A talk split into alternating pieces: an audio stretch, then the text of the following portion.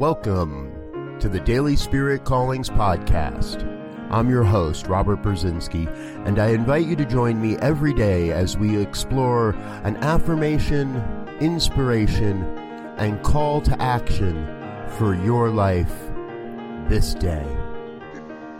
And today is December 26, 2018. Here is your Daily Spirit Calling. I celebrate all the good I see in the world.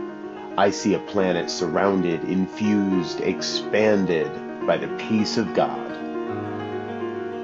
Just as there is a power for good, there is a power for peace in this universe.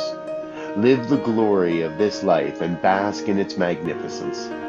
The peace of God is a state of oneness and love between everyone on this planet. Today, you are called to recognize, honor, and be peace expressing in the world. Thank you for listening to Daily Spirit Callings.